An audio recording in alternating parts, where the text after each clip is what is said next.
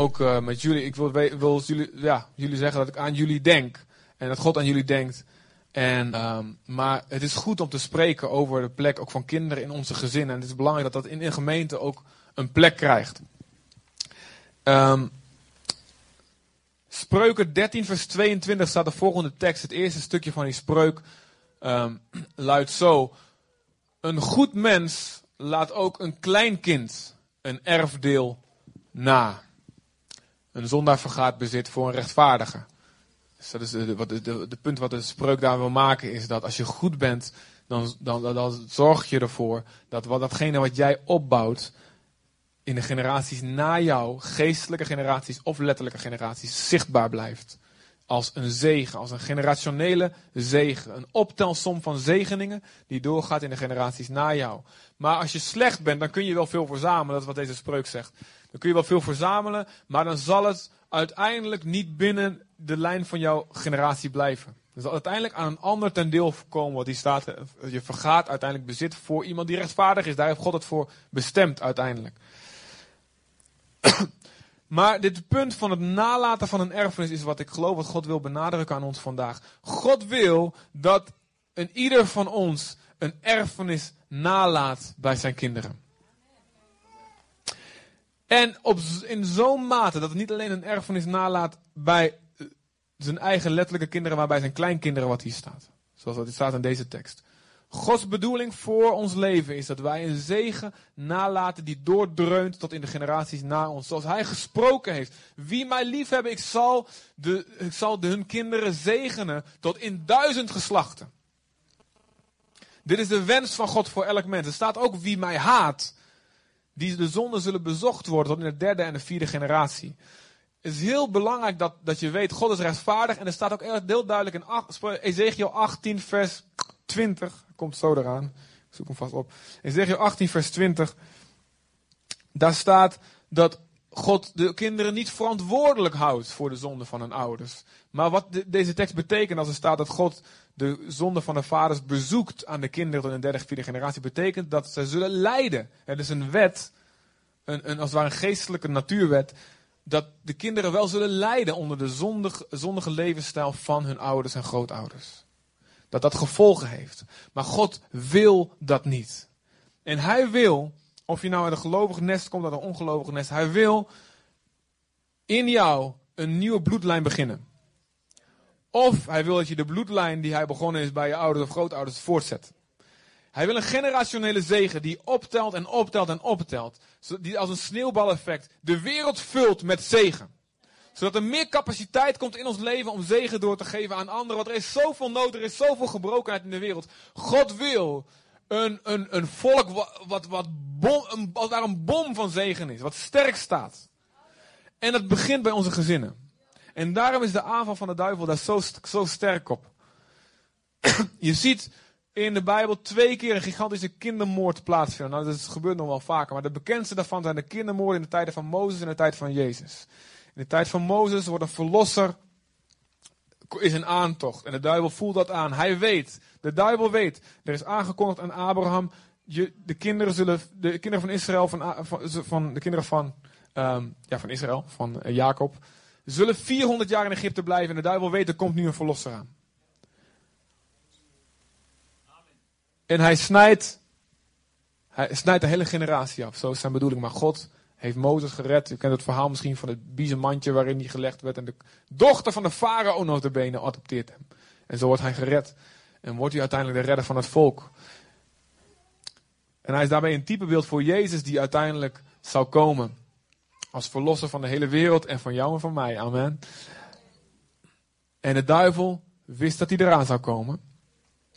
Er was aangekondigd, de wijzen kwamen bij Herodes. De, gaat, de Messias gaat hier geboren worden. En Herodes zegt dat is een bedreiging voor mijn koningschap. En laat alle kinderen onder de twee afmaken. Maar Jezus ontsnapt. Zijn ouders vluchten naar Egypte. En ehm, even mijn preek openen in een ander programma. Dat is heel irritant deze. en de duivel probeert de kinderen, al het, ook, de, ook geestelijk pasgeborenen, maar hij probeert alles wat kwetsbaar is en klein en wat net begint in de kindertijd te pakken. En wij moeten daar alert op zijn. Als ouders, als beschermers. En ook als je nog geen kinderen hebt, je bent een grote broer, je bent een grote zus. Of je bent een opa, een oma, een plaatsvervangend, kan je dat zijn voor mensen. Wij moeten er alert op zijn. Het is het in de aard van Satan om het zwakke en het kwetsbare de achterhoede af te snijden. Zoals hij het deed. De vijand die, die, die, die op het weg van Israël kwam toen ze naar het beloofde land gingen van Egypte naar Israël. De vijand, een vijand die tegemoet kwam waren de Amalekieten. En zij zorgden dat alles wat achterbleef en wat zwak was aan de kleine kinderen, die vielen ze aan. En je moet weten dat we vechten tegen een smerige vijand die niet de conventie van Genève heeft ondertekend. Dus die, die zorgt dat er geen oorlogsmisdaden gepleegd worden. Die zorgt dat weet je wel, geen burgerslachtoffers, maar alleen soldaten tegen soldaten. De duivel heeft het niet ondertekend. Dat zal hij ook niet doen ook. Hij gaat voor het zwakke en voor het kwetsbare. En het is aan ons om te waken over hetgene wat God ons gegeven heeft. Yes. Het is aan jou en aan mij om, om te waken over je kinderen. Over je eigen kinderen. En ook over de kinderen van elkaar. Als we hier samen zijn.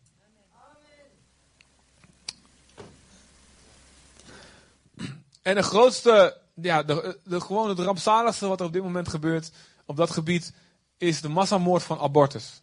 En het is een politiek gevoelig onderwerp, ik weet het. En ik heb op Facebook al menige discussies en alles. En, en, en een soort mijnenveld is het bijna om het erover te hebben. En ik heb ontwikkelingsstudies gestudeerd en, en, en veel van mijn, ik, ja, mijn, mijn hele klas bestond uit activisten. Mensen die, die, die opstonden tegen onrecht. En maar vanuit hun denken van, dat, van, van een, een, niet geloven in de eeuwigheid van elke ziel, snap ik best dat zij opkomen voor de rechten van vrouwen. En dan zeggen, ja, vrouwen die verkracht zijn of die, hè, die, die, die, die, die, kwets, die, die hun, hun kansen uh, op de arbeidsmarkt en op een onafhankelijke positie in het, in het leven verliezen. Door, door, door als ze een kind gaan krijgen, die moeten recht hebben op een abortus. Ik snap, ik kan, in die gedachte kan ik echt meegaan. Maar wij geloven dat God elke ziel eeuwig gemaakt heeft. En dat elke kind vanaf de geboorte een kostbaar, kostbaar mens is. Volwaardig. Net zo vol als wij. Net, zo vol leven als jij en ik.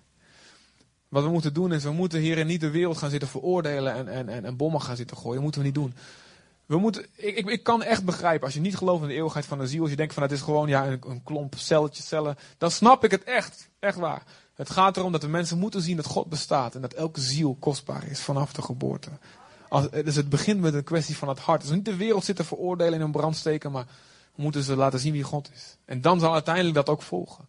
Maar het is wel een ramp wat ondertussen gebeurt, doordat, doordat miljoenen mensen verblind zijn. Ik heb de statistiek even niet op een rijtje, maar geloof me dat er honderden miljoenen kinderen in een moederschoot aan een einde komen. Dat de moederschoot op dit moment de meest onveilige plek op aarde is voor kinderen. En het is verschrikkelijk. En we moeten dus nogmaals, de vijand zijn niet de mensen die dat doen. De vijand is de Satan, de duivel die erachter zit, de duistere machten die de mensen verblindt om dit te laten geloven en dit te laten doen. Maar het is een realiteit dat dit gebeurt. En dat we hier in de aard van de duivel kunnen zien. En de gebroken gezinnen, de vele gebroken gezinnen die wereldwijd er zijn, is een ander teken daarvan. Dit is het hart van de duivel. Om een kind uit zijn veilige omgeving te halen van een vader van een moeder.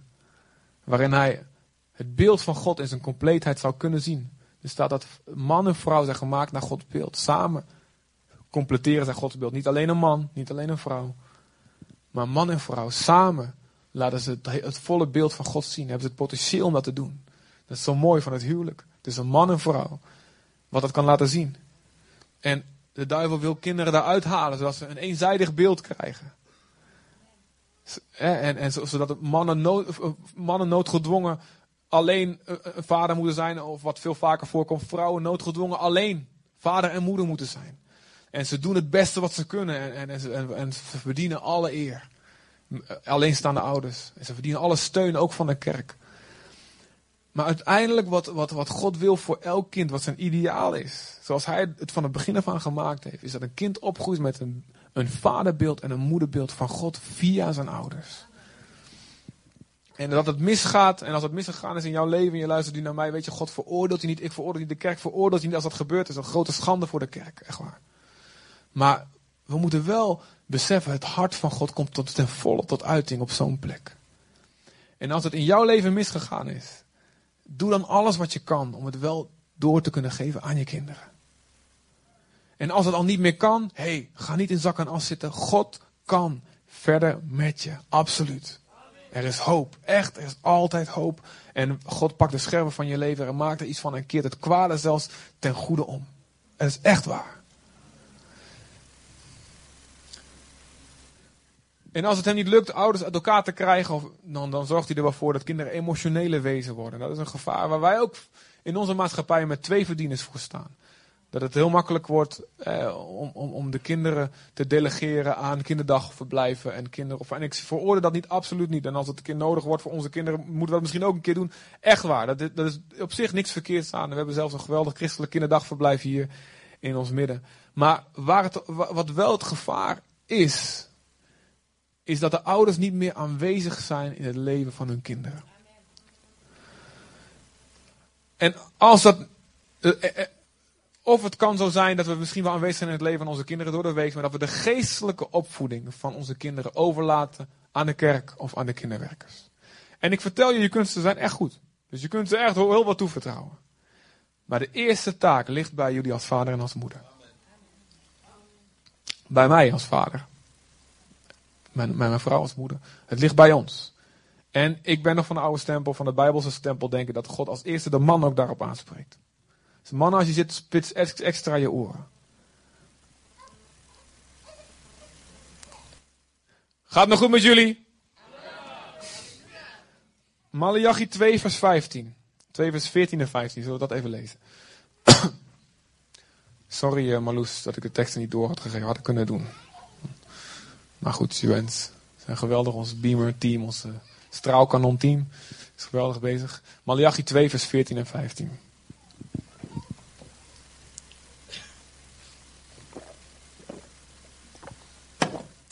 Ik lees hem even eerst voor uit de NBV, maar hij is niet zo gelukkig vertaald. Dus daarna lees ik hem hier vanaf mijn uh, schermpje voor van de herziende statenvertaling. God zegt, um, God is hier eigenlijk het volk aan het bestraffen. Een aantal dingen. Hij zegt, ik neem jullie offers niet meer aan. Dat is wat hij hiervoor gezegd heeft. En dan, dan, dan, gaat God hier verder. En jullie vragen je af, waarom toch? En dan zegt God het antwoord, hierom neem ik je offers niet meer aan. Hierom luister ik niet meer naar je gebed. Omdat je de vrouw met wie je leven deelde, trouweloos behandeld hebt. De vrouw met wie je in je jeugd een verbindenis, verbindenis bent aangegaan. Waarvan de Heer getuige is geweest. Wie ook maar een beetje verstand heeft, doet zoiets niet. Want iedereen wil toch een nageslacht dat door God gewild is.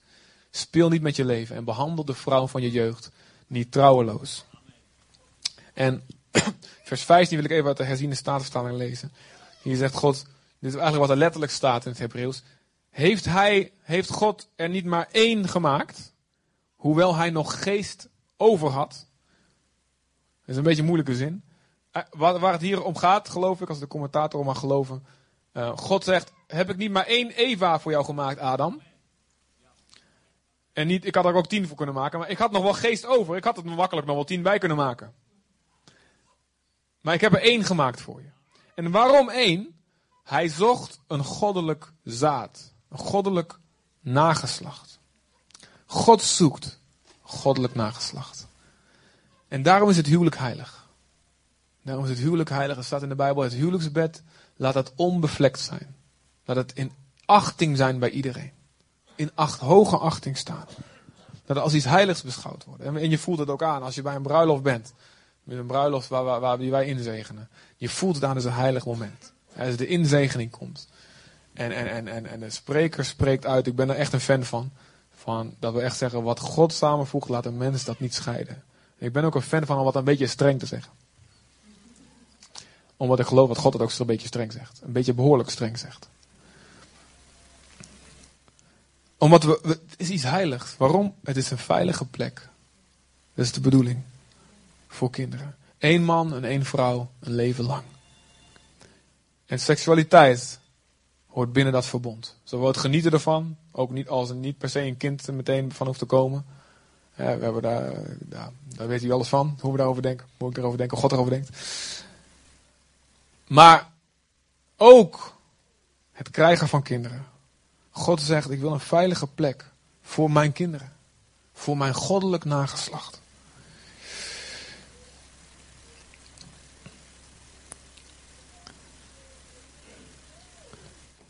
God wil ouders die aanwezig zijn in het leven van hun kinderen. Een andere tekst die we moeten lezen is Deuteronomium 6, vers 4 tot 9. Als dat lukt, uh, Marloes.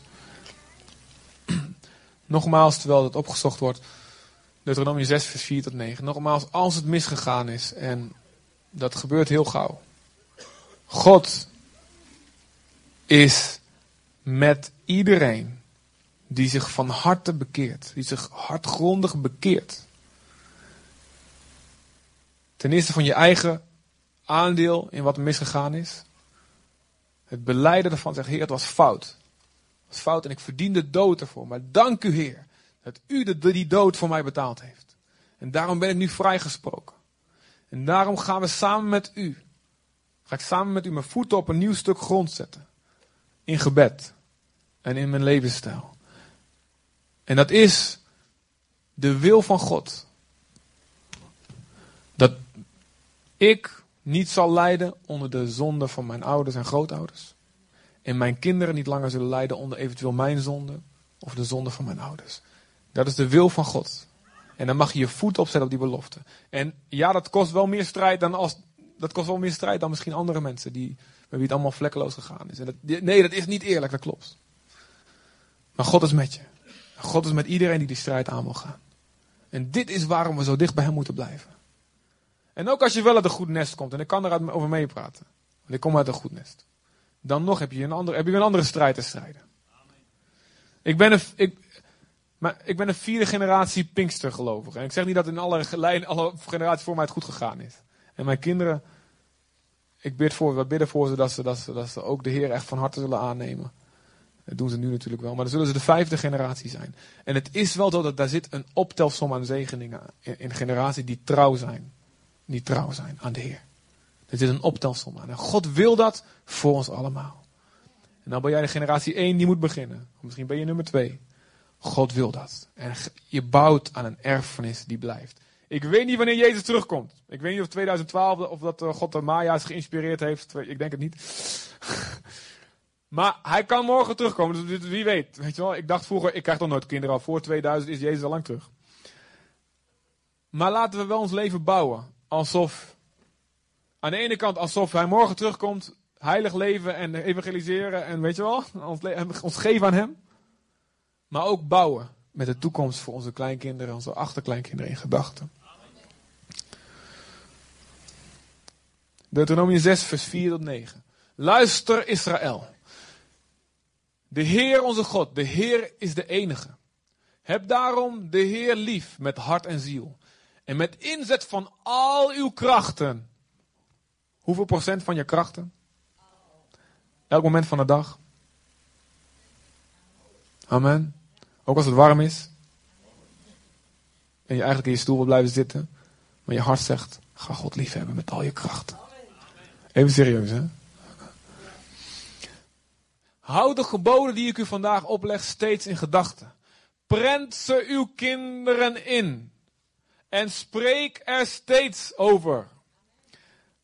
Amen. Thuis en onderweg.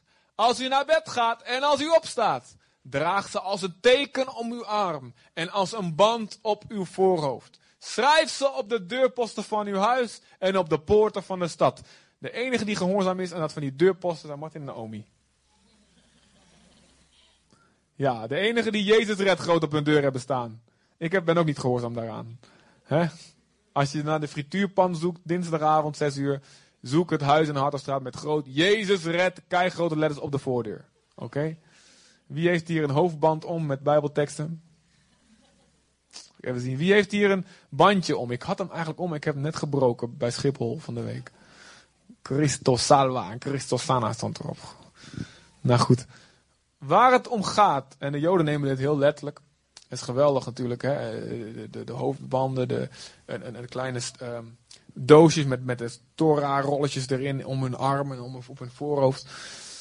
Maar waar, waar God het om gaat, is God zegt: vul elke hoek van je leven met het woord. En confronteer je kinderen ermee. En daar waar de wereld ons van beschuldigt dat we onze kinderen hersens spoelen met het geloof, dat moeten we ook inderdaad doen. Amen. Yes. Hersenspoel je kinderen. Als iemand dit stukje uit mijn preek knipt van internet, ben ik de sigaar. Maar dat maakt niet uit. Ik doe het voor jullie. Hersenspoel je kinderen met Jezus. En er staat, prent het ze in. En wanneer moet je erover praten? Op zondagochtend. Oh, we moeten snel een tekst leren. Oh, snel. Wat, wat? Snel, pak die e-mailtje erbij. Zo gaat het bij ons wel eens. Wat staat er ook alweer? Oh ja, dan stampen we erin, korte termijn. En dan kunnen ze een tekst weer, krijgen ze weer een cadeautje van de cadeautafel. Heel goed. Beter dan niks. maar ik wil, ik wil eigenlijk, ik wil vooral ik weet niet waarom, ik wil vooral de mannen aanspreken. Mannen, kennen je kinderen meer dan het verhaaltje van, Ark, van de Ark van Noach en David en Goliath? Vertel je ze hoe klein ze ook zijn en hoe groot het Vertel je ze de principes van God? Op hun niveau? Doe je je best? Denk je erover na? Mannen die nog geen vader zijn? Denk erover na. Je hebt een taak. Vrouwen ook, absoluut hoor. Maar ik vind dat de mannen meer een beetje een uh, motor aan moeten zetten wat dit betreft. Prent ze je kinderen in. De woorden van God. Confronteer je hele huis. En grijp elke gelegenheid aan om over God te spreken. Dat is eigenlijk wat hier staat. Grijp elke gelegenheid aan om over het woord te spreken. En ja, weet je wat er dan gebeurt? Dan ga je je een beetje vervelend vinden. Dan heb je hem weer. Hij maakt van elk bloemetje en bijtje maakt hij een bijbeltekst. Ik weet wat dat is als het dat over je zegt. Nou, mijn thuis gebeurt het niet, maar ik ben heel vaak als een vrome pipo wel eens aangeduid. Maar dat komt niet omdat ik het zoek, maar ik krijg gewoon echt, ik denk gewoon overal aan bijbelteksten, aan elke gelegenheid. En ja, het is misschien omdat ik spreker moet zijn waarschijnlijk. Maar goed, elk, ik geloof dat in elk huis de ouders de verantwoordelijkheid hebben. Om, weet je wat Jezus deed bij zijn discipelen? Hij was een vader wat dat betreft. Hè? Eigenlijk voor, zijn, voor die twaalf. Ook al was hij misschien dezelfde leeftijd, net iets ouder. Hij was een vader, want hij was, Jezus was eeuwige vader, staat er in Jezaja. Elke gelegenheid als er iets gebeurde, legt, hij greep het aan om iets over God te vertellen. Mannen en vrouwen, doen wij dit met onze kinderen? Grijpen wij de gelegenheden aan om te spreken over God? Let op, hoe vaak op een dag kan je, kan, je, kan je iets uitleggen over het hart van God? En zorg dat je kinderen het woord van God kennen. Weet je wat het eerste boek is? Als kleine kinderen beginnen, in, in, in kleine Joodse kinderen beginnen de Torah, de, de, de wet van God te leren kennen. Wat is het eerste boek wat ze leren kennen? niet de David en Goliath en de Ark van Noach, weet je wel, de, de makkelijkste verhaaltjes. Die beginnen met Leviticus. Weet je wel? De brandoffers. Dat is het eerste wat ze gaan studeren als ze zelf de Torah gaan bestuderen. Dus die, die leggen meteen de lat hoog. Nou zeg ik niet dat je meteen met Leviticus moet beginnen. Maar ik, ik, hoe, zou het, hoe, zou het, hoe zou het zijn als we onze kinderen niet alleen de, de, de, de, de standaard verhalen gaan leren. Die, die met die bekende plaatjes in de kinderbijbel staan. Maar als we echt de, de wat onbekendere verhalen gaan vertellen. En misschien is het voor onszelf ook wel eens goed. Hè, om wat te gaan leren kennen. En te kijken, hoe kan ik het nou uitleggen aan mijn kinderen wat hier staat? Yo, wat voor verhaal kan ik, wat kan ik nou halen uit, uit koning Manasse? Hè, als je weet wie dat is. Wat kan ik halen uit het verhaal van Jefta? Wat kan ik halen uit het verhaal? Wat kan ik, verhalen, wat kan ik mijn kinderen vertellen over, hoe, over koning Herodes? Hoe die omging met Johannes de Doper? Ik noem maar wat, hè? Dingetjes. Ik heb mijn laatst mijn kinderen uitgelegd over de rivaliteit tussen, tussen, de, tussen de moeder van Samuel, Hanna en Penina. Nou, dat was een heel verhaal, een heel gesprek krijg je erover. Die, die kleuters zijn natuurlijk ook een beetje, een beetje grappig in wat ze allemaal vragen stellen en zo. Maar dit is onze opdracht. En echt, waar laten we opstaan, mensen. Laten we niet het kinderwerk, eh, aan het kinderwerk en aan de school overlaten. Dat is, daar, daar vertellen we wat over de Bijbel. Maar jongens, wees aanwezig. Wees aanwezig in de geestelijke vorming van je kinderen. Weet je, als jij het niet doet, als wij het niet doen, dan doet de wereld het wel. Echt waar. Ik, uh, ik, ik zit nu al te bedenken, hoe zorg ik ervoor dat ik mijn kinderen zo lang mogelijk bij, bij Facebook weghoud en zo. Niet dat ik zeg Facebook slecht is, maar ja, wat daar langs komt, dat is gewoon, dat is gewoon, gewoon, de, gewoon de wereld. Net als, ja. Hè? Maar wat er gebeurt is, daar komt daar, alles komt daar langs. Of, of, of internet, of, of mobieltjes, ik, ik, ik, ik zou, hoe, kan ik zo lang mogelijk het uitstellen? Of misschien is het beter om ervoor te zorgen dat ze zo gegrond al zijn in het hart van God. Dat tegen de tijd dat dat in hun leven komt, dat ze al sterk staan. Maar ze weten helemaal, oh, maar dat, ja, dat, op die manier praten over mensen, dat doe ik niet aan mee, dat is me gewoon geleerd. En um, dan denk je misschien van ja, die kinderen, ja goed, ze zijn uh, nog niet echt opnieuw geboren. Sommige van ze misschien wel, maar heel veel van ze niet. En um, dus dan ja, dan, pas dan zullen we het gaan snappen. Dus tot die tijd heeft toch niet zoveel zin. Ik wil je echt zeggen dat het wel zin heeft. Spreuken 22 vers 6. Daar staat het volgende. Leer een kind van jongs af aan de juiste weg. En het zal er niet van afwijken wanneer hij oud geworden is. En er staat eigenlijk letterlijk: leer een, een, een, een, kind volgens de eis van zijn weg. Dus leer hem precies volgens wat, wat zijn persoonlijkheid en zijn karakter nodig heeft. Dus niet alle kinderen hetzelfde behandelen ook. Vraag God om wijsheid hoe je de verschillende kinderen verschillen moet benaderen. De ene kind heeft misschien meer, eh, ja, meer nodig om een voorbeeld te zien. Allemaal hebben ze nodig om een voorbeeld te zien. Maar de andere heeft misschien juist heel veel, als je allemaal dingen bespreekt. De andere heeft misschien een wat, wat hardere hand nodig, een ander wat zachtere hand. Maar God zal je zalf, God zal je wijsheid geven. God heeft je gezalfd als vader en moeder. Als je vader en moeder bent, komt daarmee automatisch de belofte dat God je wijsheid zal geven hoe je je kinderen moet opvoeden op de juiste tijd. Amen. Dat is, moet je echt gaan geloven. Als je hem zoekt en als je je hart zuiver houdt. Dat is wel belangrijk. Als je dat niet doet, heb je sowieso een probleem. Is voor jezelf, maar ook voor je kinderen. Maar als je hem oprecht zoekt en je hart zuiver houdt. Dan zal God je wijsheid geven hoe je je kinderen moet opvoeden. En ik weet dat ik een broekie ben. Ik heb nog maar kleine kinderen. En misschien zit je hier van, ja, jij hebt nog geen pubers. Ja, ik weet dat. Ja, goed. Ik mag je wel vertellen wat God zegt. En ik ga het straks ook toepassen voor als we in die leeftijd zijn. Maar er staat dat als je een kind van jongs af aan de juiste weg leert, dan zal die er niet van afwijken als hij oud geworden is. En ik zal je gewoon vertellen mijn eigen leven. De dingen die ik meegekregen heb als vierde generatie, halleluja, handjeklap gelovigen. mijn overgrootmoeder, heb ik misschien ook eerder wel verteld. Mijn overgrootmoeder in Indonesië was de eerste die tot geloof kwam. En, en daarvoor gingen ze ook wel naar de traditionele kerk, maar dat was niet echt een levend geloof, wat ik begrepen heb. Ik heb de verhalen, het is een echo van verhalen die je gehoord hebt natuurlijk. Mijn overgrootmoeder was nog van de harde stempel in Indonesië. En er was echt, uh, uh, ik, ik bekeerd, iedereen bekeerd. Dus hup, ze sleepte iedereen, haar kinderen en kleinkinderen, moesten naar de kerk. En er was nog een beetje wettische, een beetje, een beetje strengere vorm van die tijd. Ook uh, de Pinkstergemeenten waren nog behoorlijk streng.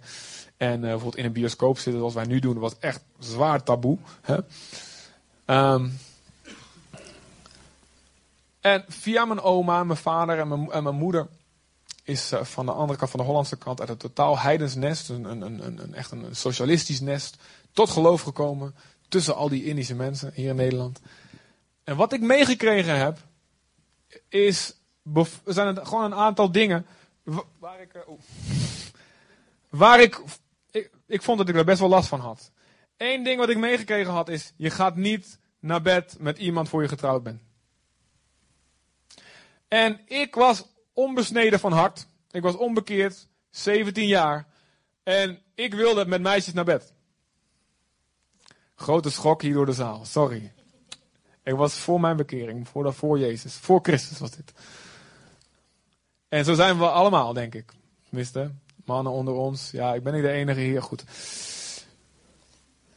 En ik zocht naar manieren hoe ik dat kon doen. Maar weet je wat er gebeurde? Ik was getraind volgens de eis van mijn weg. Ik was getraind in de juiste weg. En ik had kansen.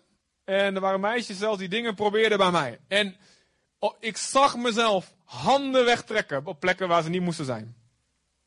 En ik baalde ervan dat ik het deed. waarom deed ik het? Ik was getraind. Ik was gehersenspoeld.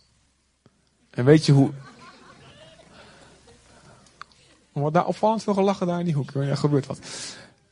En hoe, en hoe dankbaar ben ik dat ik gehersenspoeld was door mijn ouders. Yes, en door de kerk. En door al die dingen waar mijn ouders mee naartoe gebracht hebben. Hoe dankbaar was ik. Eén ding wat, ik ook, wat ook niet onderhandelbaar was is, zondagochtend gaan we naar de kerk. Niet onderhandelbaar. Dus wat gebeurde er? Ik zat ik kwam vijf uur thuis van het uitgaan van de stappen en feesten, zaterdagavond. Maar ik wist gewoon, half negen sta ik weer op en ik zit in mijn, oh, zit in mijn slaperige kop, maar ik zit in de kerk. Ja, daar zit er nog één.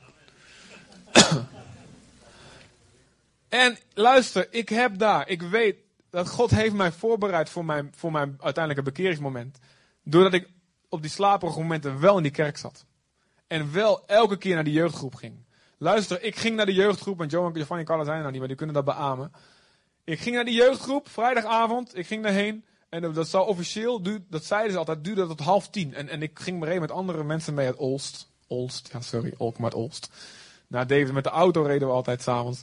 En ik maakte ze echt het leven onmogelijk, want ik wilde op tijd terug zijn, zodat ik met mijn vrienden nog vanaf, vanaf tien uur gingen we nog cafés en alles. Zodat ik nog met hen mee kon. En ik zat, kom op nou, schiet op. En zij wouden kletsen en bidden en weet die andere mensen met wie ik mee reed. Dus ik zat daar en ik was zwaar onbekeerd. En ja, ik nam na afloop, nam ik onschuldige jeugdleden, nam ik mee de kroeg in. Echt, was goed. Dus ik was een slechte invloed. Maar ik zat daar en ik heb het woord van God gehoord. En het heeft me allemaal voorbereid voor mijn ontmoeting met God.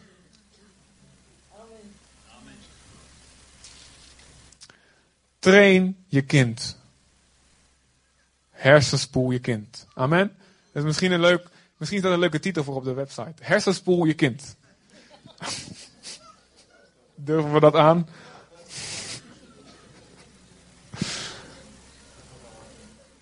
Wie zijn kind lief heeft, hersenspoelt hem reeds vroeg.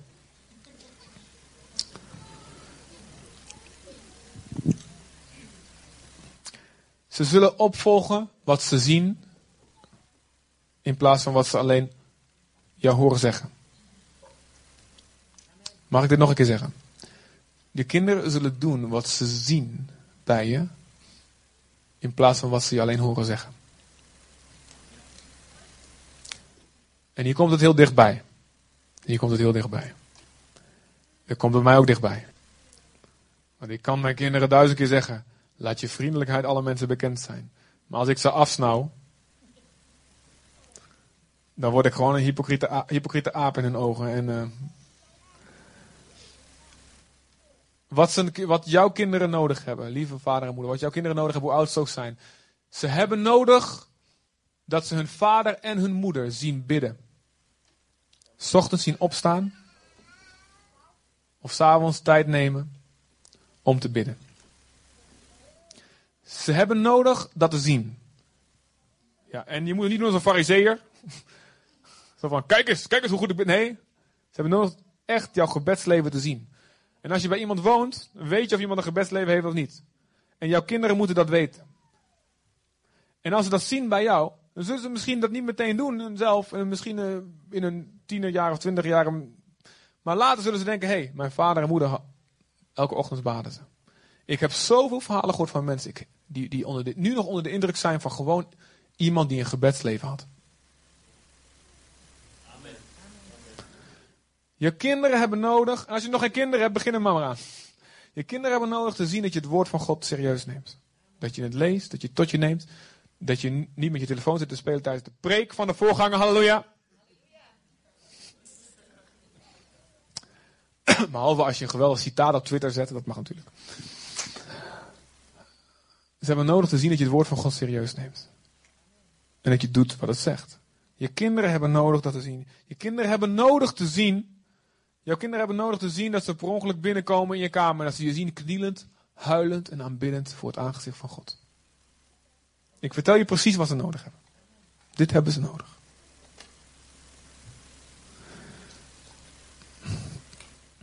Dit hebben ze nodig.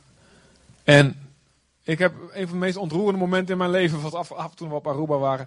We waren, we waren gewoon aan het, um, ik zeg het niet om over mezelf op te scheppen, absoluut niet. Oké, maar dus, het, deed me, het raakte me heel veel. We waren gewoon daar in de kerk. En we hebben daar wat in de kerk. We hadden daar wat meer ruimte als hier. We hebben hier graag hebben we ook wat meer ruimte. Maar we hadden wat meer ruimte en we stonden voorin. En er was gewoon die aanbidding, die Spaanstalige nummers staan. Echt één grote samenzwering om je aan het huilen te krijgen. Echt waar.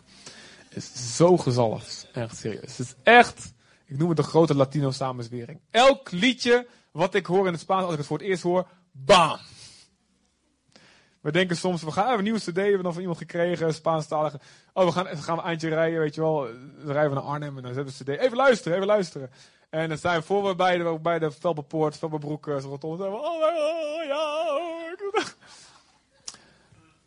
Dus ik, ik, ik ben, ik kniel en ik huil en ik aanbid. En mijn dochter Soraya komt naast me staan. En ze geeft me zo'n grote knuffel. En ze kijkt naar me. En ze kijkt blij. Ze kijkt zo'n glimlach zo. Ze doet haar handje omhoog. Ze ziet, dat, ze ziet ons ook thuis. Ze ziet ons ook thuis. Ze worden nog wel eens vroeg wakker namelijk. Dan komen ze beneden. En je, je weet papa, we zijn nog aan het bidden. Dus je mag hier wel zijn, moet je stil zijn. Oké, oké. Ze weet al hoe dat werkt. Ze weet al hoe dat werkt. Zo een beetje heen en weer lopen en een beetje... Je kinderen hebben, mijn kinderen hebben dat nodig. Ik wil dat ze het niet alleen hebben gehoord, maar wil dat ze het hebben gezien. Want ze leren veel meer als het zien alleen. En niet alleen mijn kinderen hebben dat nodig, jouw kinderen ook. Ook jullie die achterin zitten. Van jongs af aan hebben ze dat nodig. Ze hebben nodig te zien in je hoe, je hoe spreek je over mensen. Spreek je zegenend over mensen of spreek je negatief en roddelend? Luister, die kleine potjes hebben grote oren. Ze horen hoe jij praat over de voorganger als hij weer te lang preekt. Doet hij nooit natuurlijk. Niet zo hard amen roepen. Doe ik nooit. Oh, dat oh, doe ik nooit amen. Dat is goed. Paulus spreekt tot middernacht en ze vielen, vielen dood naar beneden en moesten uit de dood opgewekt worden. Dat is nog niet gebeurd, dus.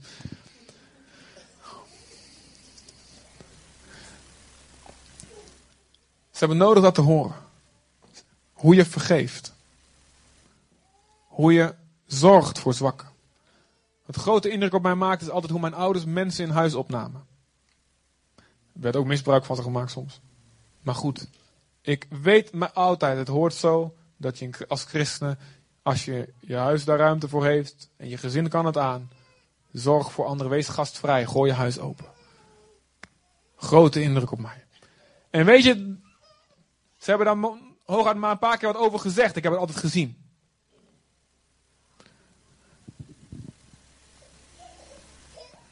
Ze hebben nodig te zien dat je integer bent, eerlijk bent. En niet stiekem leugentjes om best wil vertelt. Dingen goed praat die eigenlijk, wat eigenlijk stelen is. Ze hebben nodig al die dingen te zien. Al die dingen te zien.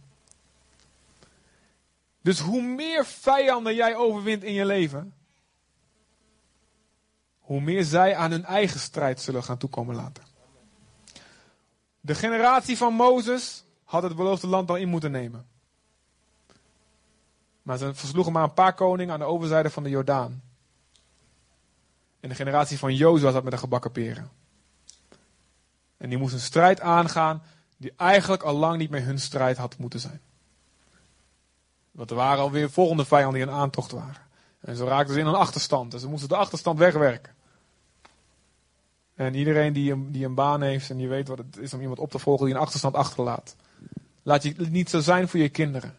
Dat ze een strijd moeten strijden die jij had moeten strijden.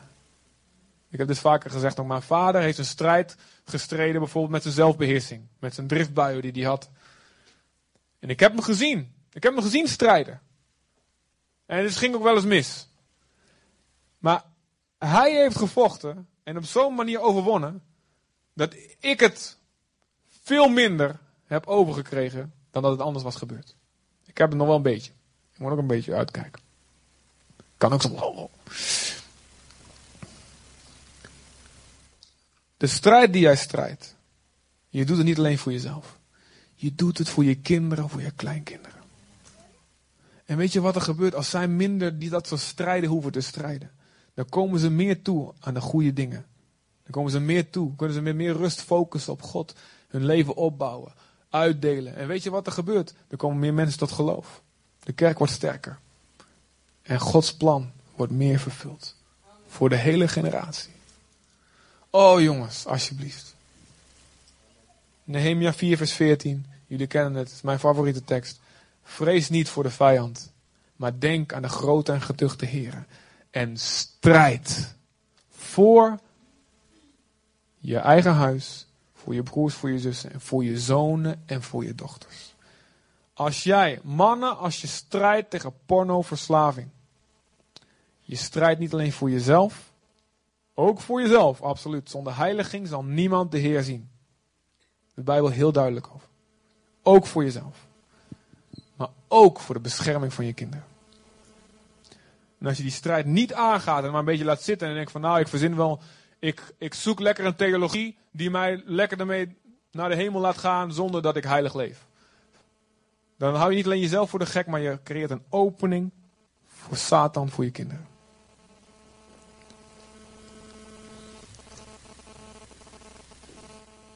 Strijd. Het is niet erg als je valt. We vallen allemaal. Maar sta alsjeblieft weer op in Jezus' naam. Blijf ook niet in schuldgevoel hangen. Ga staan. Zoek God. Hij vergeeft veelvuldig. En hij is de God die ons helpt opstaan. We vallen allemaal in vele opzichten, zegt de Bijbel. En het gaat erom gewoon één keer vaker opstaan dan dat je gevallen bent. Dat is echt een Johan Cruijff uitspraak. Dat is logisch.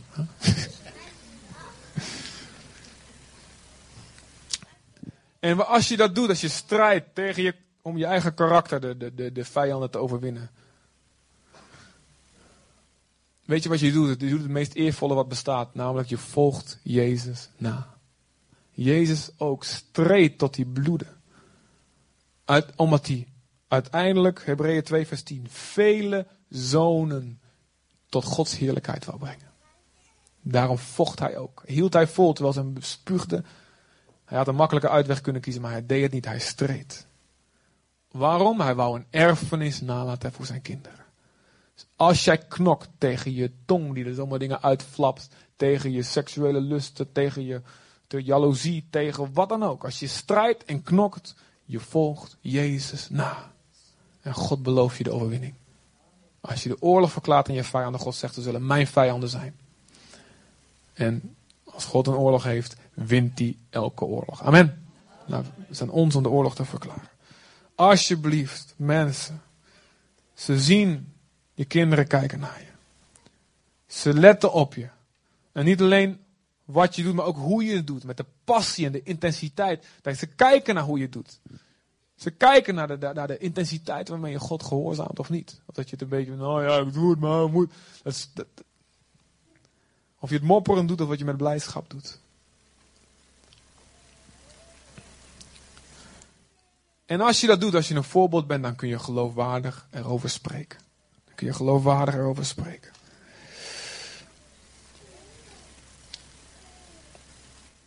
God wil een heilige generatie doen opstaan.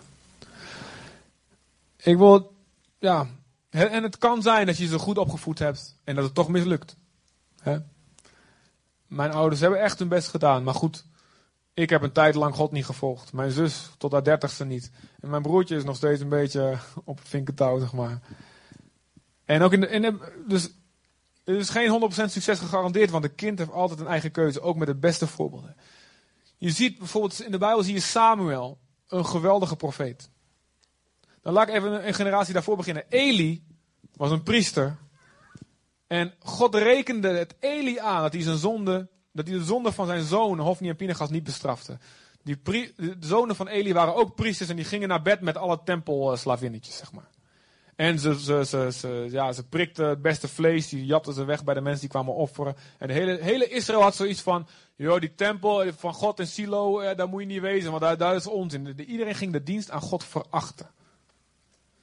En God rekende het Eli aan dat hij zijn zonen niet genoeg bestrafte. Hij zei er wel wat van, dat kun je lezen, maar het was gewoon zo slap en hij deed er niks aan. En God zei, daarom, om die reden zal ik het priesterschap van je afnemen. Dus het kan zijn dat God je wel verantwoordelijk houdt voor dat het slecht gaat met je kinderen. Maar daarna na hem kwam Samuel. En Samuel was een goeie. Je weet wel Samuel, die was zo klein in de tempel en dan hoorde de stem van God. En uh, hier ben ik, hier uw knecht, luister, dacht dat Eli was, dat was God. En God die, uh, die gaf hem dat woord over Eli, dat, dat, dat, dat het slecht zou aflopen met Eli als hij zich niet, niet zou bekeren. En uiteindelijk, Samuel groeit op en zijn leven lang is hij trouw aan God. Hij is echt trouw aan God, integer man. Maar zijn zonen, de zonen van Samuel, uiteindelijk volgden hem niet na. En waren slechte mannen. Terwijl Samuel echt van hem wordt getuigd, hij was echt goed bezig. En daarom zei het volk, wij willen een koning, want jouw zonen zijn niet goed bezig. Zo zie je dat het dus kan zijn dat ook als je goed je best doet, uiteindelijk God houdt ook niet de ouders verantwoordelijk voor de zonde van hun kinderen. Wat je wel kan doen is als Job. Job 1 vers 5. Zijn kinderen hielden van feesten. En elke keer na een feest bracht hij, liet zijn zonen komen en zijn dochters. Ging voor ze bidden. Hij bracht offers. En zei, misschien hebben ze in hun hart Gods vaarwel gezegd. Hij bad voor ze. En ik zeg je dat, als je je best gedaan hebt, of je hebt het verknald, maar je hebt je bekeerd. En je kinderen gaan een verkeerde weg. Bid voor je kinderen. God luistert. En ik ben een levend bewijs daarvan. Dat dat gebeurt. Amen. God wil een heilige generatie. God wil kinderen hier in deze gemeente die met elkaar als broertjes en zusjes opgroeien. Met ooms en tantes die ze kennen, omdat ze hun hele leven lang al bij hun in de kerk zitten, opa's en oma's. Wat we als een familie zijn. Zonder scheuringen. Zonder dat ze een trauma moeten meemaken. Ja, we zaten samen in de kerk en toen ging er een groep weg. En zonder dat de mensen in één keer zomaar verlaten. Dat wil God, dat wil God allemaal niet. God wil een, een kerk die samen opgroeit. Kinderen die samen weten wat het is God te dienen. Heilig nageslacht. Mannen en vrouwen van God. Vaders en moeders. Sta op. En laat een erfenis na voor je kinderen. Amen. Wil je ogen sluiten alsjeblieft. Vader, ik bid u, u komt. Vic, Victor. Ik bid dat u komt, Vader God, Heer. En ons helpt. Ik bid voor iedereen, Heer. Bij wie het al zo misgegaan is. Ik bid dat u zo hoop geeft en bemoediging geeft op dit moment, Vader. Heer, iedereen die zo worstelt omdat ze zelf geen goed voorbeeld gehad hebben. En voelen dat ze helemaal zonder steun moeten beginnen. Vader, help ze, Vader, in Jezus' naam. Help ze, Vader, een nieuwe bloedlijn te beginnen. De lijn van Jezus. En Vader, ik bid u, God, dat u ons helpt. Vader en moeder te zijn voor onze kinderen. Zoals u het wil. God, u belooft ons. Toen het kind kwam, kwam meteen de belofte dat u ons wijsheid wil geven als we u zoeken. Ik bid u zo, Vader. We bidden u samen. Help ons een voorbeeld te zijn. Help ons, help ons. Over uw woord te spreken als we naar bed gaan, als we gaan liggen. Als we op weg zijn of als we thuis zijn. Vader God, en om het uit te leven. In Jezus' naam, Heer. Help ons. Dank u wel.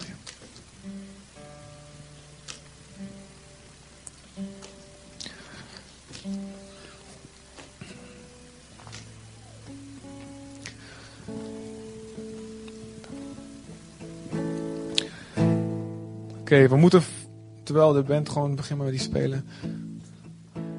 We, moeten vrij snel de zaal uit. Vandaag.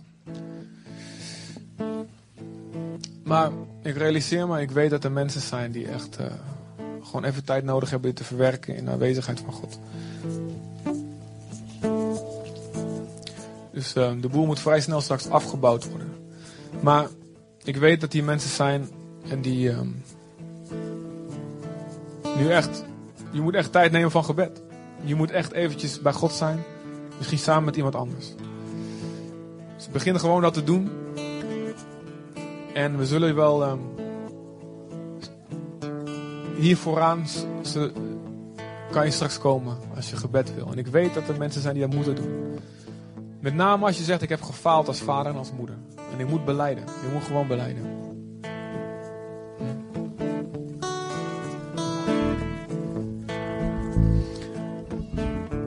Wat je moet doen is, verberg het niet. God weet het al lang, maar vertel het aan God. Zeg God, ik heb het, ik heb het niet goed gedaan. En bekeer je dan. En weet je wat er gebeurt als je je bekeert? Dat je van harte bekeert. God komt helemaal weer aan je kant staan. En belooft je al zijn bijstand. Alles. De totale wijsheid. Als je hulp nodig hebt, zeg ik heb gewoon hulp nodig. Ik sta alleen. Ik ben alleenstaande moeder of vader. Of ik voel me zo. Als je hulp nodig hebt, God is hier. Er zijn mensen die met je kunnen bidden. Zijn je broers en zussen. Om voor je te helpen, mee te dragen. Al is het alleen maar gewoon te praten en te bidden. Dus kom zo hier vooraan staan. Doe dat alsjeblieft. Laat het niet zitten. Denk niet van, nou ja, het zal wel. Doe dat. Laat het niet na. God is met ons. Als onze kinderen opvoeden. Volgens zijn wil. Amen.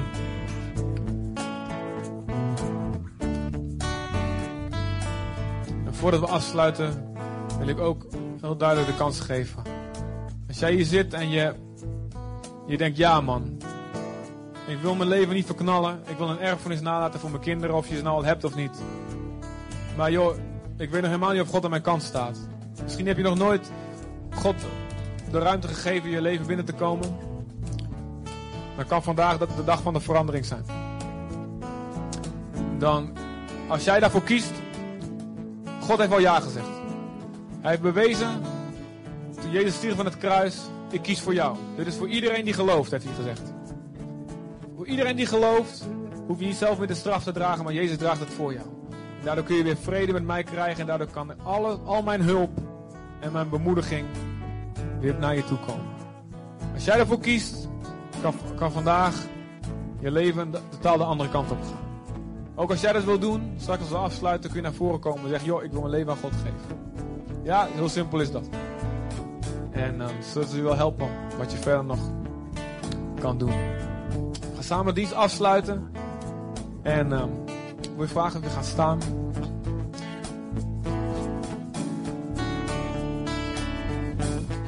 Ik weet dat ik de collector vergeten ben.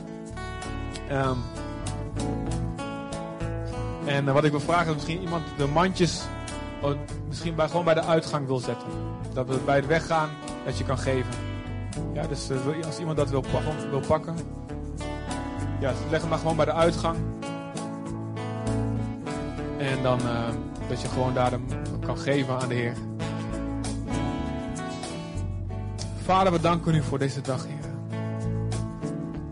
Dank u wel dat u gesproken heeft. Dank u wel voor het, het voorrecht, Heer, om u te mogen aanbidden samen, Heer. Dank u wel, Vader, voor de bemoediging die we hebben aan elkaar als broers en zussen. En voor het woord wat u spreekt. In Jezus' naam dan eens gezegend zijn. Dat we van u de wijsheid krijgen hoe we dit moeten toepassen in ons eigen leven. We zegenen u. Dank u wel voor een nieuwe week, voor een nieuw jaar, een nieuw seizoen. En waarin u met ons zal zijn. En we elke dag genoeg zullen krijgen om niet alleen vast te houden wat u ons gegeven heeft, maar om bezit in te nemen voor u. In Jezus' naam. Amen. Amen. Oké, wees gezegend allemaal. Je mogen uh, of naar voren komen als je gebed wil hebben. Of je mag elkaar gaan ontmoeten in uh, de koffieruimte. En nog, zoals elke keer wil ik uh, alle vaste bezoekers vragen allemaal iemand op te zoeken die je niet kent, zodat ze ook zich warm welkom voelen. Zodat we die niet alleen, uh, ze niet alleen koffie hoeven te drinken. En als we allemaal even iemand opzoeken, dan komt het goed. Yes? Wees gezegend. En als je gebed wil, laat het niet uh, van je wegglippen. Amen. God bless you.